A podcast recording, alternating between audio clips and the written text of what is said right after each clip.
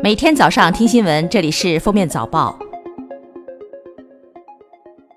各位听友，早上好！今天是二零一九年四月十八号，星期四，欢迎大家收听今天的《封面早报》。今天，中国人民银行将发行二零一九吉祥文化金银纪念币一套，该套金银纪念币共七枚，其中金质纪念币两枚，银质纪念币五枚，均为中华人民共和国法定货币。国家统计局十七号发布数据，初步核算，一季度国内生产总值二十一万三千四百三十三亿元，按可比价格计算，同比增长百分之六点四，增速与去年四季度相比持平。同时，一季度社会消费品零售总额九万七千七百九十亿元，同比增长百分之八点三，其中餐饮收入一万零六百四十四亿元，增长百分之九点六。商品零售八万七千一百四十六亿元，增长百分之八点二，特别是化妆品、通讯器材等消费升级类商品销售增长较快。国家统计局十七号发布数据显示，三月份全国企业就业人员周平均工作时间为四十六小时，比上月增加一点一个小时。近日，国务院安委会办公室印发通知，对全国三十三家博物馆和文物建筑重大火灾隐患单位实施挂牌督办，要求各地督促单位做到整改责任、措施、资金、实现和预案五落实，做到责任不落实不放过，隐患不整改不放过。二零二二年杭州亚运会吉祥物征集活动启动，所有人均可参加，截至七月十五号。最终结果计划于二零一九年底发布，中选方案将获得十二万元的奖金。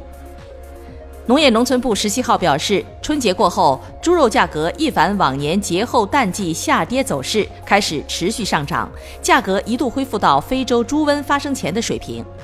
三月份全国猪肉批发均价每公斤十九点四八元。环比涨百分之六点三，较去年八月非洲猪瘟发生前高百分之二点一，较去年同期高百分之七点六。二季度猪价有望保持波动上行走势，下半年猪肉价格同比涨幅可能超过百分之七十。两室一厅两万九一套，一室一厅一万五一套。近日有媒体爆出，黑龙江省鹤岗部分小区大量出售住房，房价只有每平米几百元。当地市民称，这种现象见怪不怪。日前，鹤岗市保障性住房服务中心称，只是个别现象，当地楼市供需平衡。四月十六号，针对新浪网持续传播炒作、导向错误、低俗色情、虚假不实等违法有害信息的严重问题，北京市网信办约谈该企业负责人，责令其全面深入整改。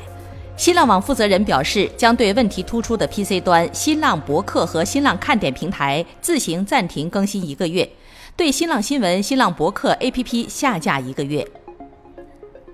近日公布的广东省学校安全条例草案中，明确规定了中小学教师的管教权。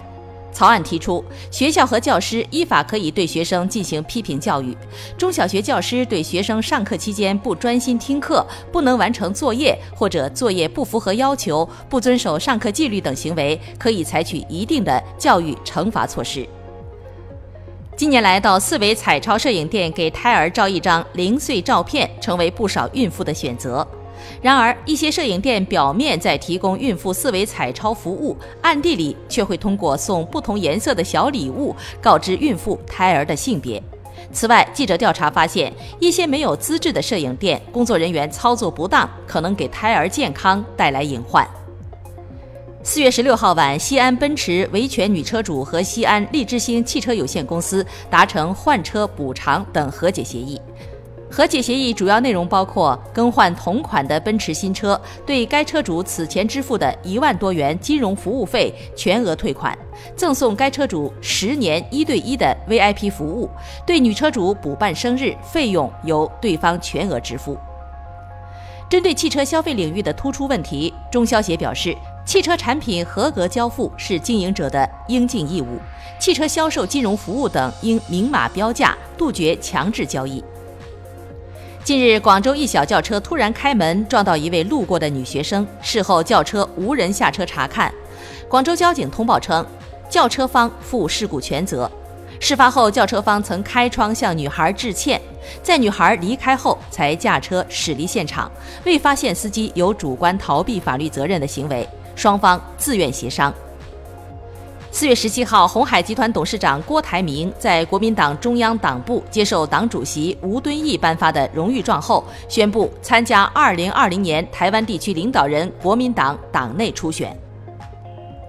美国消费产品安全委员会日前宣布，美国费雪公司生产的一款婴儿摇车，在过去十年间导致超三十名婴儿死亡。费雪公司已决定召回全部大约四百七十万件相关产品。国家市场监管总局公布信息显示，部分进口费雪品牌婴儿甜睡床将进行召回，共计一万三千六百四十二件，消费者应立即停止使用该产品。北京时间四月十七号，高通公司和苹果公司宣布达成协议，终止所有正在进行的诉讼，包括与苹果公司的合约制造商。另外，苹果会向高通支付一笔款项。两家公司还达成了一项为期六年的许可协议，自二零一九年四月一日起生效，包括两年的延期选择权和多年芯片组供应协议。感谢收听今天的封面早报，明天再见。本节目由喜马拉雅和封面新闻联合播出。